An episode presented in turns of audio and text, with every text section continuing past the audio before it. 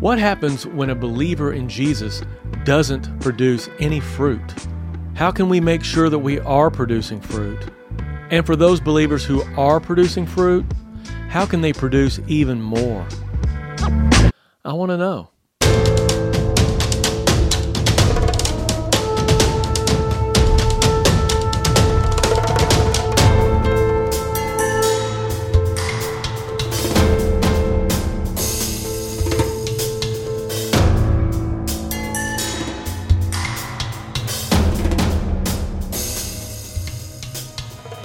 Want to welcome each and every one of you to this episode of the Doctrine of Christ with myself and Brother Jimmy Cooper.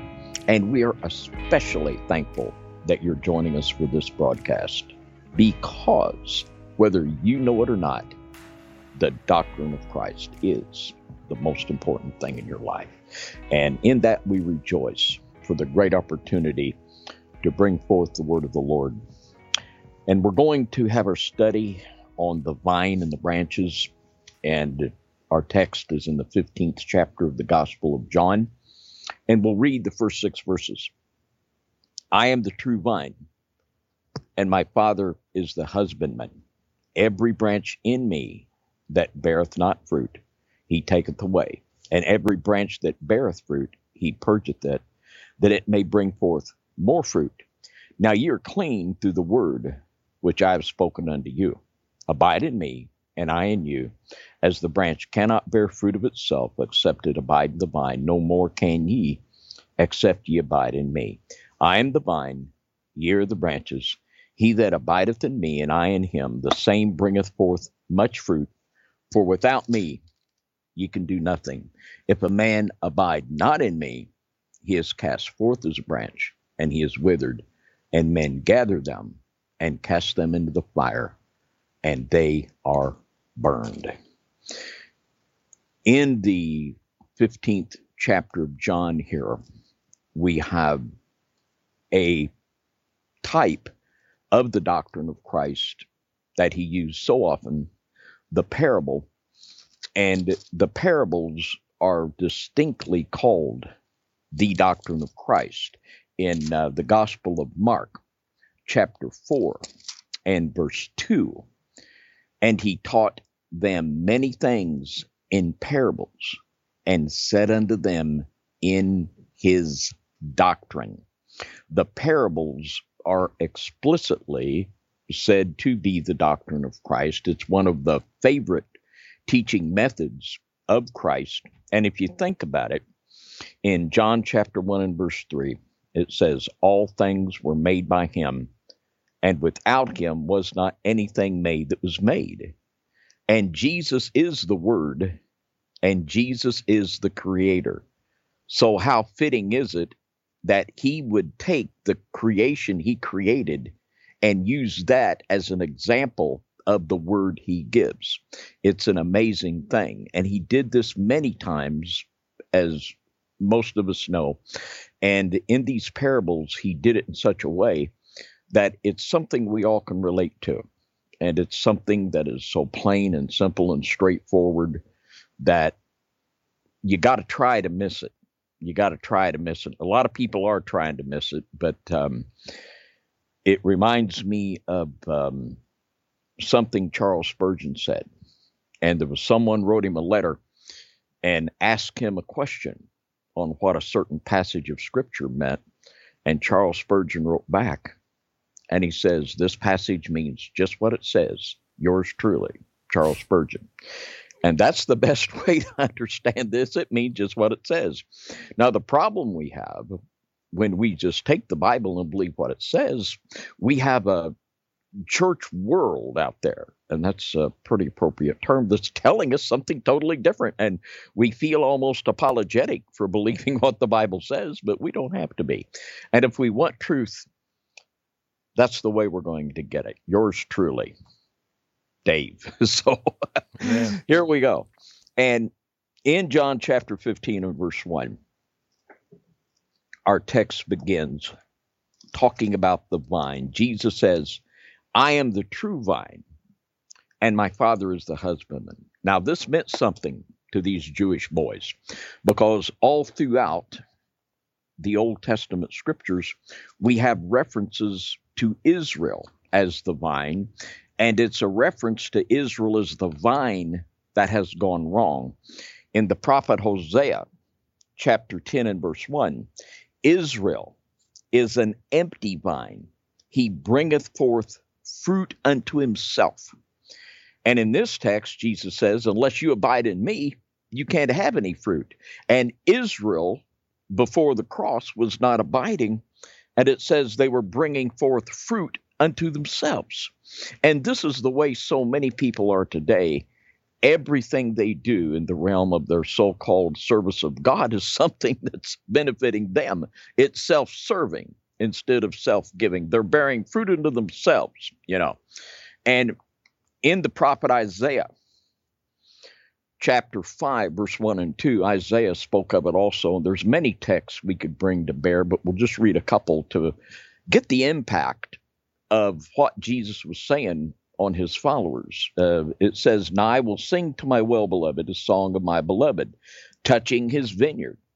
My well beloved hath a vineyard in a very fruitful hill and he fenced it and gathered out the stones thereof and planted it with the choicest vine, and built a tower in the midst of it, and also made a wine press therein. And he looked that it should bring forth grapes, and it brought forth wild grapes. And we are in the position of Israel of old that if we do not approach this properly, we will bring forth fruit unto ourselves, we'll bring forth wild fruit, strange fire, things that look or could pass for Christianity, but indeed are not. Now, in the text in John 15 and in verse 2, there's one of these uh, statements we're going to take just for what it means. We don't need to interpret Jesus, we just need to believe him. Every branch in me that beareth not fruit, he taketh away. No fruit, you're gone. That's what that means. No fruit, you're gone. You know, this is another thing we did the teaching last week on unforgiveness. Don't want to forgive, you're out. You're out of the kingdom. No fruit, you're gone. You know, this is uh Yeah, forgiveness a, is a forgiveness is a fruit, right? Yeah. Yeah. Yeah. Wow. And uh and this is a very serious statement, isn't it? no fruit, you're gone. And uh, very straightforward. Now, and also that which we've already stated in John 15, 4, abide in me and I in you, as the branch cannot cannot bear fruit of itself, except it abide in the vine. No more can ye except ye abide in me. So we're talking about something that is relationship. Totally through relationship with Jesus. And nothing that we do outside of that can produce what we're talking about. This can only be produced by abiding in the vine. No other way. No other way. And we're going to have a little help from a fella that I don't think we've ever had on the doctrine of Christ yet. This fella is another one of my, I got a lot of favorites. Uh, I got a lot of counselors I like. This gentleman is G.A. McCullough. Yeah, I don't, I don't think I've heard that name yet. Most people haven't. Uh, he is not a name that is on the lips of many. But I have a book here. Uh, I have, oh, I don't know, six or eight books in my library. I became really like him. And uh, this book was written in 1904, a little book called The Vine and the Branches. And we're going to have a little help from Brother McCullough. And something he said here just really tickled me on page 12. He said, through ignorance of this fact of the divine life, men have sought to manufacture Christians to order in many ways.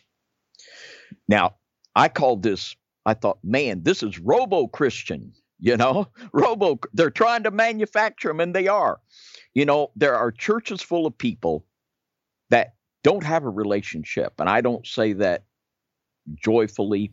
Right. We say that so we can help people understand that they can have that relationship. Right. But they're robo Christians. Everything that is produced in their life is a result from church attendance or activities they're doing, or, and a lot of the things they're doing could be good things, but those good things aren't going to produce what we're talking about only abiding. So they're robo Christians, you know, mm. they're being manufactured by a religious system that they're attending. He goes on to say a church may be so devoid of spiritual life that its membership roll may resemble the register of a cemetery, showing who lies buried there. No matter how elegant its ritual, how beautiful its architecture, how sweet its music, or how gifted its ministry, without divine life, it is all like the beautiful monument in the cemetery. We have to have that abiding life, and it begins with being born again. So, if that's how he felt back in 1904 or whatever it was. Uh, it's been going on for a long time, right? Oh yeah, oh yeah, and there was a lot of problems back in 1904. This was the era of German liberalism when form criticism waged full attack on the King James Bible, the received text, and the Masoretic text. And this is what really the it, it came out, the text 1888, I think. And this was the era of attacking the Word of God and of form criticism where things really took a serious turn mm. down.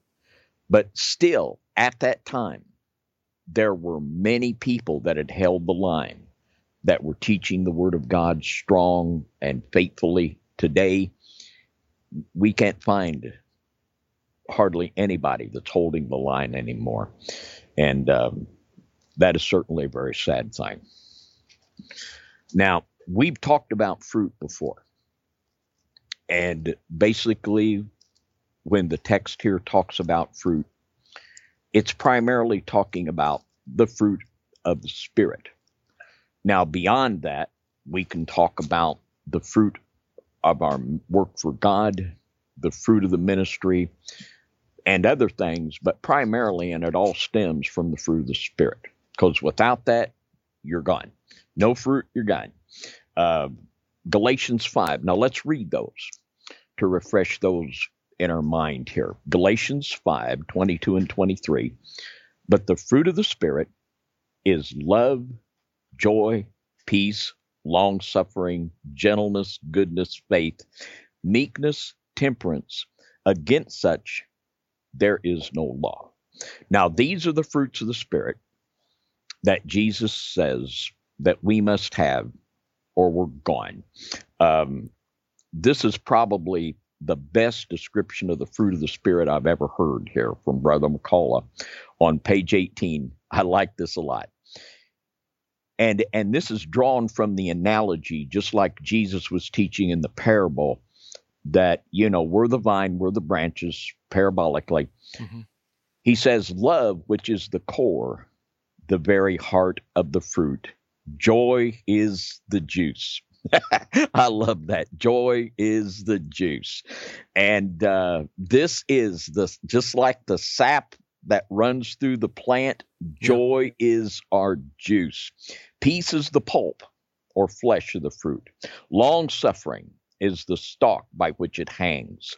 Goodness or beneficence is the taste. Gentleness is the scent. And faith, or rather faithfulness or trustworthiness, is the shape of the fruit. Meekness is the skin. Temperance, which means the complete, balanced moral nature, may be the color of the fruit. The fruit of the Spirit is beautiful growth, combining all the qualities. We do not find them separate. If there is no joy, the juice is gone. you know, look over at your neighbor and say, You got juice? You know, you got juice. You know, if we don't have juice, uh, we got to get juice, Jimmy. Yeah. And um, we know the importance of that, and we know that text in uh, Nehemiah chapter 8 and verse 10. Then said he unto them, Go your way, eat the fat, and drink the sweet, and send portions unto them for whom nothing is prepared. For this day is holy unto our Lord, neither be ye sorry, for the joy of the Lord is your strength. And if we lose our joy, we lose our strength. And that's our juice. Joys are juice, and we got to stay juiced or we can't um, do it. And that doesn't mean, you know, we're uh, kind of goofy all the time, but we have that deep, abiding joy no matter what the circumstances are. This is our strength. Yeah. And uh, this is what motivates us and keeps us rolling. Now, have you ever been sitting around and you kind of get a whiff of something and you say, wonder if that's a trash can. I better check the trash can or whatever. And you, you're kind of sniffing and you say, oh, that's my fruit. that's my fruit. That's what stinks. my fruit's getting rotten. You know, and I think I threw out been, two bananas this morning, yeah. stinking up, stinking up yeah, the place. we can all relate to that, can't we? Yeah. And then the flies, you know, oh, the Lord of the flies go right for the fruit, you know, and you just get maggots and all kinds of oh, things to think about. But this happens, and I think we need to be honest. Uh, what happens and what do we do when our fruit starts to stink? Now, in this text, and let's read John chapter 15, verse 2, and there are some very straightforward things here that Jesus talks about. And you know, that's the thing about the doctrine of Christ. It's not hard to understand. It's just hard for us to believe because of yeah. everything we're told. Yeah. But you see, faith is a choice. Yeah. And we either choose to believe Jesus or everything we're told. And that's about where we're at in the religious world. Because every week we're taken down a path where believing what Jesus said takes us a different way than that which is popular. Now, well, in, in, in in some ways that's faith because you're believing that stuff. You know. Yeah you're having faith in something. It's just the wrong faith. And you're having faith in someone, aren't you? Yeah. You're taking the word of your pastor or your TV preacher or whatever, and you're believing him more than what your eyes can see right here in the Word of God. Yeah. And that's what we're all about getting people to follow Jesus. Now, here's where the rub comes in for so many people that if you really follow Jesus, you can't follow the guy behind the desk or the TV preacher. People have to choose to follow Jesus instead of them. Jesus said, If you're not with me, you're against me. And uh, this is the tension that what we teach puts a lot of people in. And I'm so thankful that people are really choosing to follow Jesus, yeah. not just intellectually, but really following him. And another one of the deep truths that we teach is that to follow Jesus means to follow Jesus just what it means. So that's what we do. Now, in verse 2, in John chapter 15, verse 2, every branch in me that beareth not fruit, he taketh away. No fruit, you're gone. And every branch that beareth fruit, he purgeth it, that it may bring forth more fruit. Now, this is for everybody. If you're born again, the fruit of the Spirit will be coming through you. But every child of God gets stinky fruit and gets the place where all of those things, and that's what Satan wants to do. He wants to rot, make our fruit rot. And we have to understand that fruit is a necessity. No fruit, you're gone. But then when you have fruit, we have to go from fruit to more fruit. And in this parable, he tells us just exactly how to go from fruit to more fruit. And there's a definite process that we go through. Now, in that second verse, every branch in me that beareth not fruit, he purgeth it. Now, let's take a look at that word in the Greek, purge. And uh, this is number 2508 in the Greek and I'll get my word study New Testament here, and we'll just look at what that word means.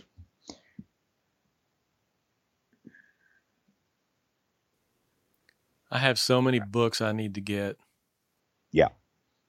And this is the word cathario, 2508. Now, this is what it means pure, clean, without stain, without spot, to cleanse, purify. Now, last week we were talking about in 1 John 1 9 and in the mm-hmm. 51st Psalm forgiveness and cleansing. Yeah. Very important. And that's what that word purge means. It means to cleanse. And in relation to the vine, you you prune it. You snip off dead branches or whatever. With us, we have to cleanse our fallen nature. That's how we go from fruit to more fruit. Now, this comes from the root word is uh, let me make sure I get it right. It's 2513, and that's going to be important. Uh, the root word here means uh, the sacrifice of purification. And uh, we're going to look at that more. That's going to come into play here in just a little bit, the root word there, because we're going to connect this with another form of this word that's going to really help us understand how we do that. Because we can't just say, you know, no fruit, you're gone. You got to go fruit to more fruit and not tell people how to do it because we got to know how to do this because Right. this is important. This is important. Right. This is not optional stuff here. This is basic stuff that uh, we all should know. Now, let's let's look at some things here that are very important. Now, in John chapter 15 here, let's go down to verse 11. These things have I spoken unto you, that my joy might remain in you. Now, how many times have we come into the experience of the joy of God and then something happens and it's just gone? And it's like, you know, it's gone and it's just, man, it's just a, a trial sometimes for that joy to come back. Yeah. But now Jesus said, These things I have spoken unto you, and that's the, the purging part. See, uh, we purge it so we go to fruit to more fruit. We can have joy as the fruit, but now these things I have spoken unto you, that my joy might remain in you, and that your joy might be full. Now we have two kinds of joy here. We have joy and then we have full joy. And over in First John, let's look at uh, the epistle of First John in the fourth chapter, and we'll read verse 15 and 16. And we'll see here that there's two kinds of love 16 and 17. And we have known and believed the love that God hath to us. God is love and he that dwelleth in love dwelleth in God, and God in him. Now that's love. Now in verse 17, herein is our love made perfect. We talked about Christian perfection and we talked about perfect love, John Wesley's concept. Now here we've got love and we've got perfect love. We've got joy, we got full joy, we got love, then we got perfect love. Now let's look at this. We can do it with all of the fruits. And in Romans chapter 5 and verse 1, therefore, being justified by faith, we have peace with God through our Lord Jesus Christ. Hmm. And then in Isaiah chapter 26 and verse 3, thou wilt keep him in perfect peace, whose mind is stayed on thee because he trusteth in thee. We got joy, we got full joy, we got love, got perfect love, we got peace, then we got perfect peace. The scriptures are telling us that there is a higher life that Christians can experience. There is a higher life, but we must seek God for it. Yeah. And the way to that higher life is through purging. The only way for the fruit to be there is through abiding. And the only way to go from fruit to more fruit in all of the areas to that realm where joy is just overflowing and love is a constant motivator. there is a higher life. There is victory in Christ and there is a higher life, but we have to seek God for it, and we can. And we have to know uh, how to seek God in a in a proper way. Now let let's look at one more. And oh, this is a good one. Uh, of course, they're all. Of course, good. you say that about all of them. Don't I though? I, I wanted just, to say it for once because you say oh, it well, every say week. it about the scripture, Jimmy. this this coming up, man, it's great. And boy, it is. Um, in Colossians chapter 1, verse 11, listen to this. Strengthened with all might according to his glorious power unto patience and long suffering with joyfulness. Now, long suffering is a good thing, but when you can have long suffering with joyfulness, then you've got more fruit. And this is what we want to share with people this evening okay. that there is a higher life, and we want to look exactly how to get there. And we're going to do so very clearly and very directly. Now, something else here that Brother McCullough said, and I, oh, this is this is worth the price of admission right here. I'll just read a few things he says here. He says, There seems to be a great effort to get men saved and receive them into the church and then leave them there. The church is full of people who ought to be told that they have only begun when converted and that regeneration will never satisfy the longings of the soul. For it is not the standard of Christian life any more than babyhood is the standard of citizenship. That makes so much sense. Get this uh, this is, I just want to write this up on my wall. He says, the result of making regeneration and escape from hell the chief motive of religion has produced a church of weaklings. The guy nailed it, didn't he? Yeah.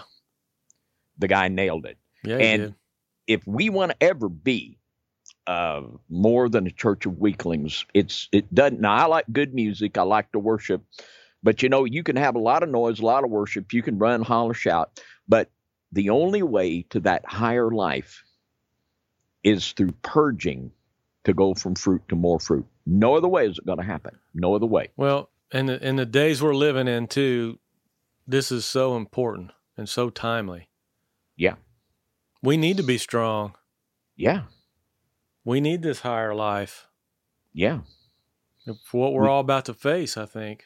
Yeah, and we we can't stop with saying, "Oh, you're born again." Oh, good. I oh, that's good, and it is good.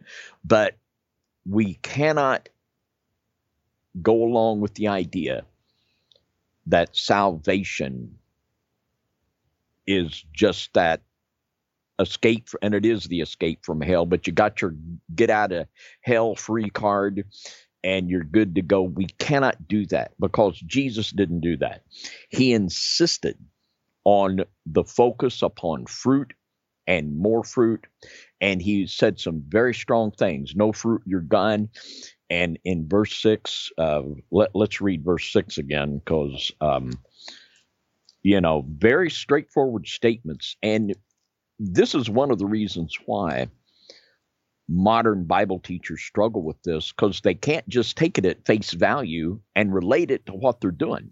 Yeah. Because they're not doing this. Right. So uh, they can't just believe what he says here. But in verse 6, if a man abide not in me, he is cast forth as a branch and is withered, and men gather them and cast them in the fire, and they're burned. So, you know, these are not things that are presented lightly to Jesus, and they're so clear.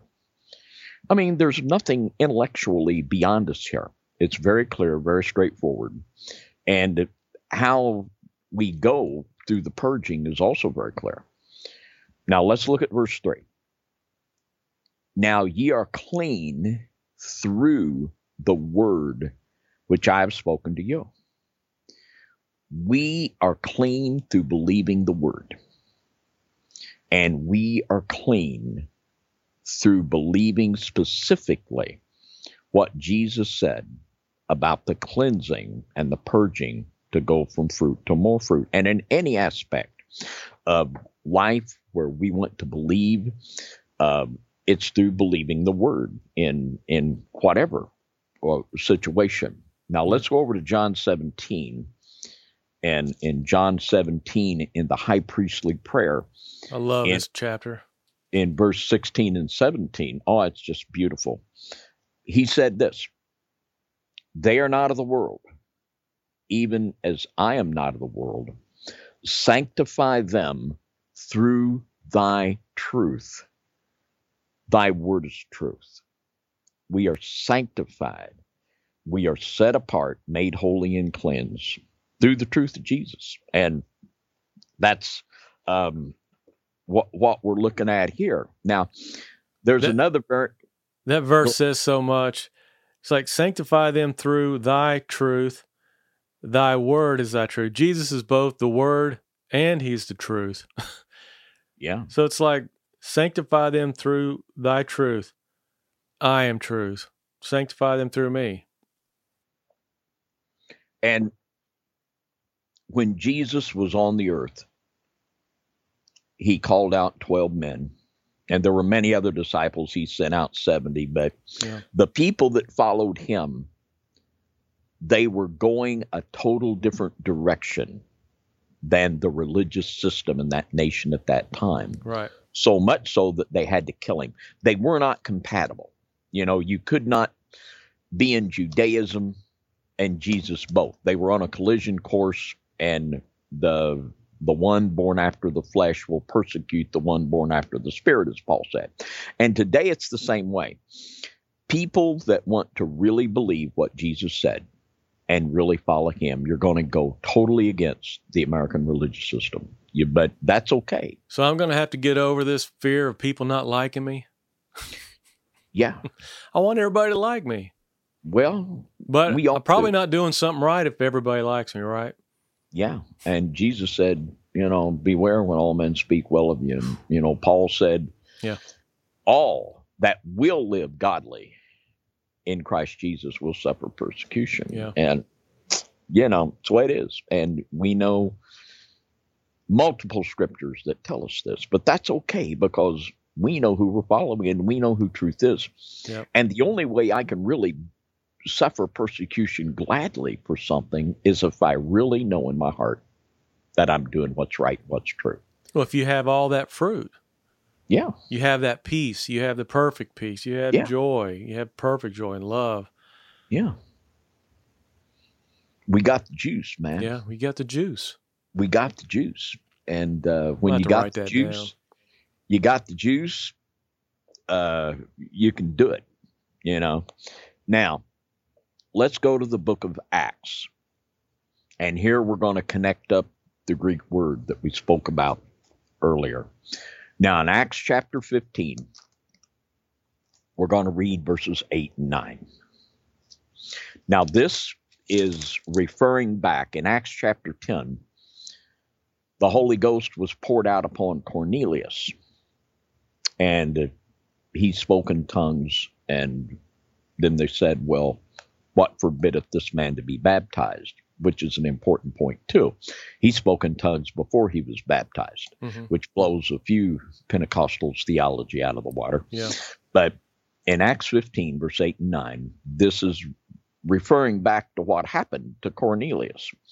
It says, And God, which knoweth the hearts, bear them witness, giving them the Holy Ghost, even as he did unto us and put no difference between us and them, purifying their hearts by faith.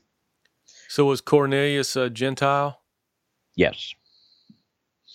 And it's made real clear in Acts chapter 10 that what happened to Cornelius in Acts chapter 10 was the same experience that the apostles experienced in Acts chapter 2. It was the baptism with the Holy Ghost. Now, something, Jimmy, you know, there's some things that are so plain and that are so subtle that we don't catch them. But in all my years of investigating the subject, I just figured something out this week. that the Pentecostals have changed baptism with the Holy Ghost to baptism in the Holy Ghost. Charles Finney taught the baptism with the Holy Ghost, with the cleansing of the heart, just like Scripture. But now it's see every little change is so subtle. What what what is the change between those two, in your opinion? Well, I think what the change is that you could listen to umpteen sermons on the baptism of the Holy Ghost on Christian TV, radio, what have you. You would never hear them say that the primary purpose is to cleanse your heart from inbred sin. It's gone from the baptism with the Holy Ghost, which relates directly to Luke chapter 3, and the cleansing of the fire of the burning away of the shaft, which is our carnal nature. And now it's about speaking in tongues. And I'm not against speaking in tongues, but I believe that because the cleansing of the heart has just virtually been totally done away with, there are there's much false gifting out there because they're not receiving the primary thing. And right. this is something we just this is another stop sign right here. And this is saying now this is the real purpose of it. And very clearly, let's read verse 9 again. And put no difference between us and them, meaning between Jew and Gentile, purifying their hearts by faith. Now, this is the biblical description of what happened to Cornelius and also what happened on in Acts 2 because the scripture's clear in Acts 10 that this is the same thing that happened in Acts 2. Now let's look at the word.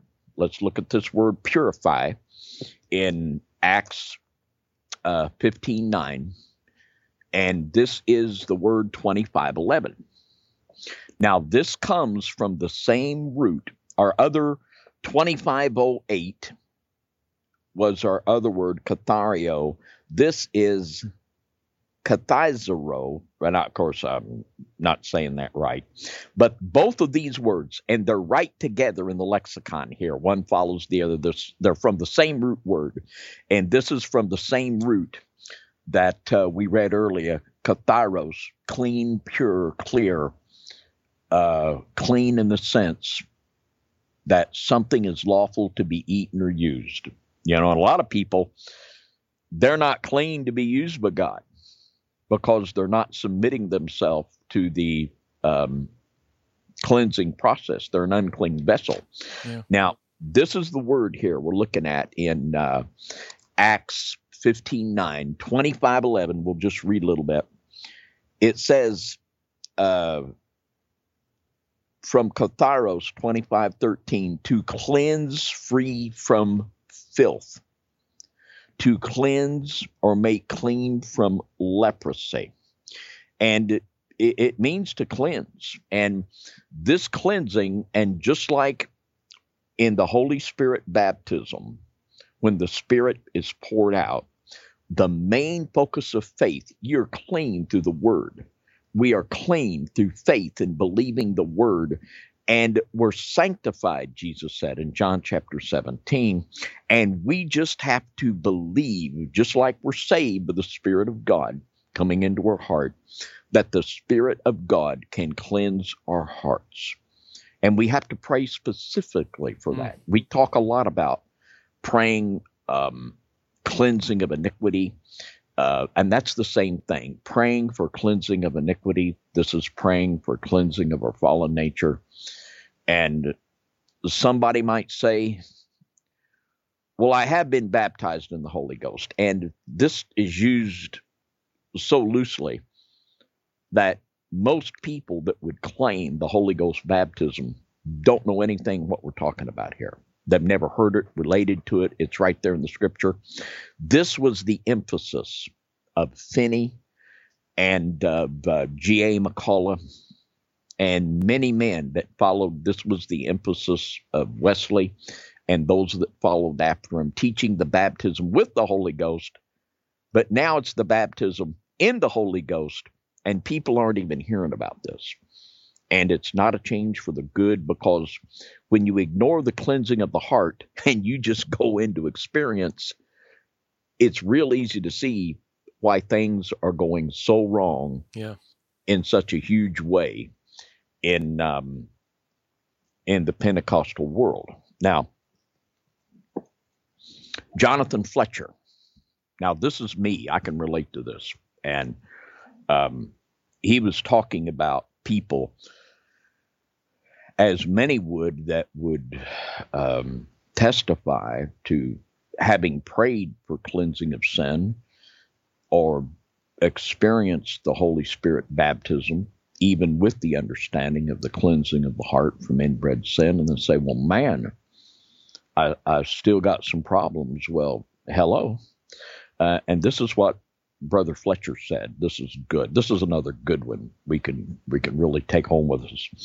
He said, "Should you ask how many baptisms or effusions of the sanctifying Spirit are necessary to cleanse a believer from all sin and to kindle his soul into perfect love, I reply that the effect of a sanctifying truth, depending upon the ardor of the faith with which that truth is embraced and upon the power of the Spirit with which it is applied, I should betray a want of modesty uh, if I brought the operations of the Holy Ghost and the energy of faith under a rule.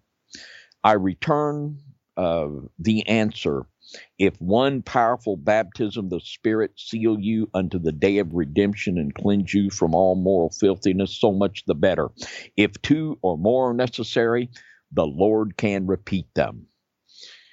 And I know with me, the Lord has had to repeat them and uh, and I think that's most people. I think yeah. uh, there are some people that have claimed that that one experience was so powerful that uh, they just were put into that higher life and just seemed to stay there. Now, I know for me, and I think for most people, that we have to understand that it's okay to you know, we have to wage war on that sinful nature. We have to realize that whenever we have a fruit problem, whether it's long suffering, whatever it is, the problem is in our own heart. Yeah. That the only way to go from fruit to more fruit is to pray for our sinful nature to be cleansed. We talked about it last week. 1 John 1 9. If we confess our sins, he is faithful and just to forgive us our sins. Now that's easier for us than the last half of the verse. And to cleanse us from all unrighteousness. We've got to connect both halves of 1 John 1 9. We have to connect Psalm 51 1 and 2. We, we have to connect John 15, the fruit and the more fruit, with the purging and understand that this is something that we cannot ignore and we're going to have to seek God for if we're going to experience that higher life and ever be more than a church of weaklings, as Brother McCullough said. Hmm. So you're saying that when I'm driving and somebody pulls out in front of me and they're just driving real slow or this and that, and I'm getting all upset that that's a lack of fruit going on right there.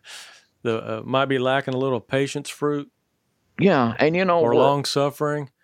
See, this this this is very con- convicting. It's like I'm kind of yeah. joking about it, but it's it's actually the truth. Yeah, and you know, we're human. Uh, we're human, and uh, we're going to get we're going to have emotions. And anger is one of those emotions, but we can have sanctified emotions. And we don't have to blow our top, so to speak, yeah. and go into a rage and start shooting her mouth off. And uh, there are tragedies that take place in life, and sure, that's going to gut punch us, and it would be improper to have some kind of a silly uh, expression of joyfulness that would be improper.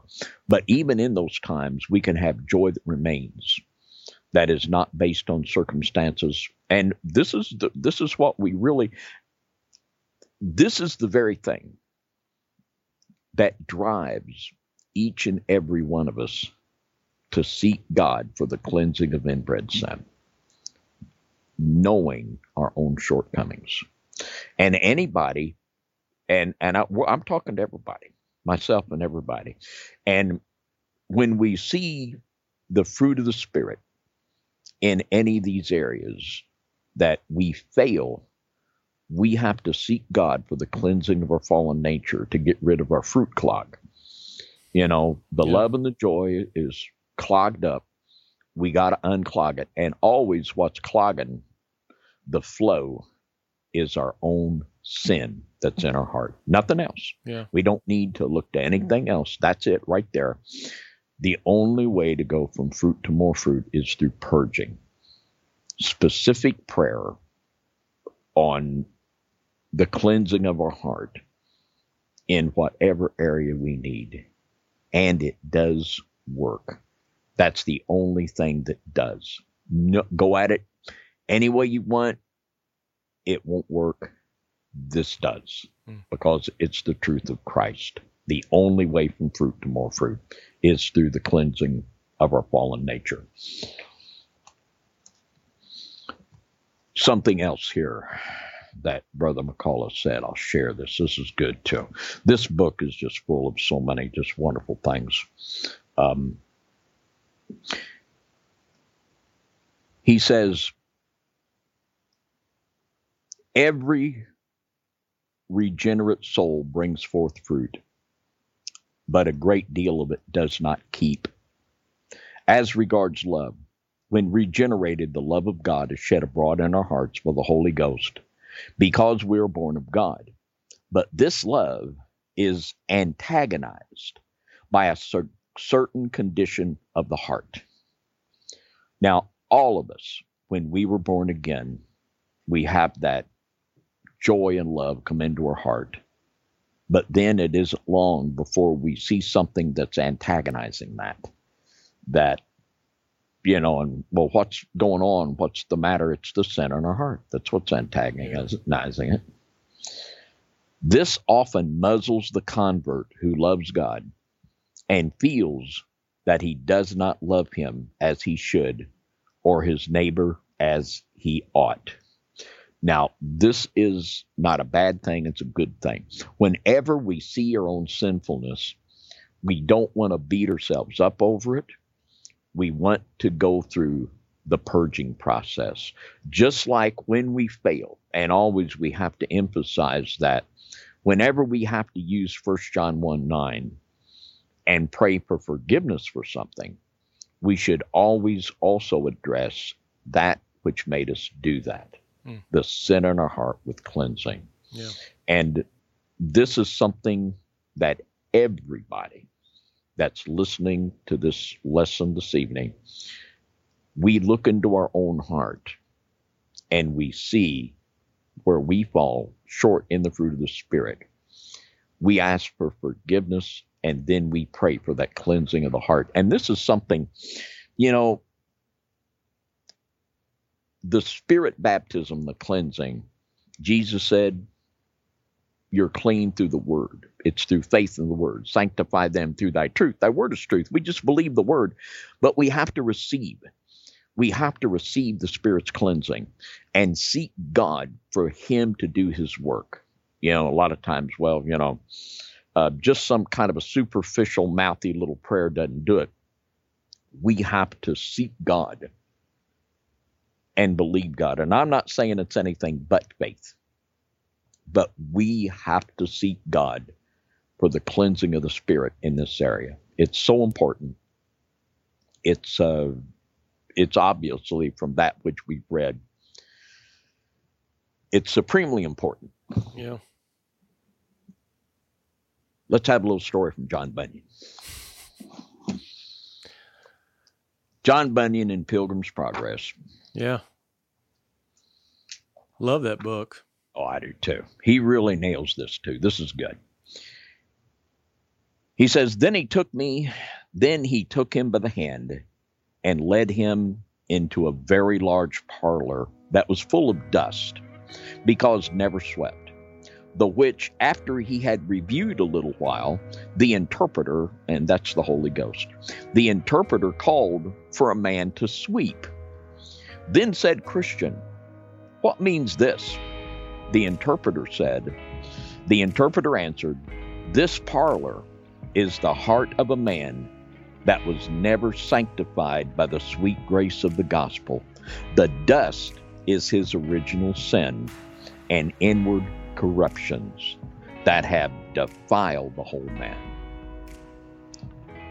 We just have to let the interpreter, the Holy Ghost, get the broom out and sweep our hearts out, and we can go from fruit to more fruit. Thank you for watching this episode of the Doctrine of Christ.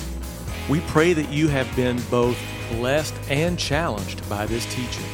Make sure to like, share, and subscribe. Hit the notification bell so you never miss an episode. Follow us on Facebook. And until next time, may the grace of our Lord and Savior Jesus Christ be with you all.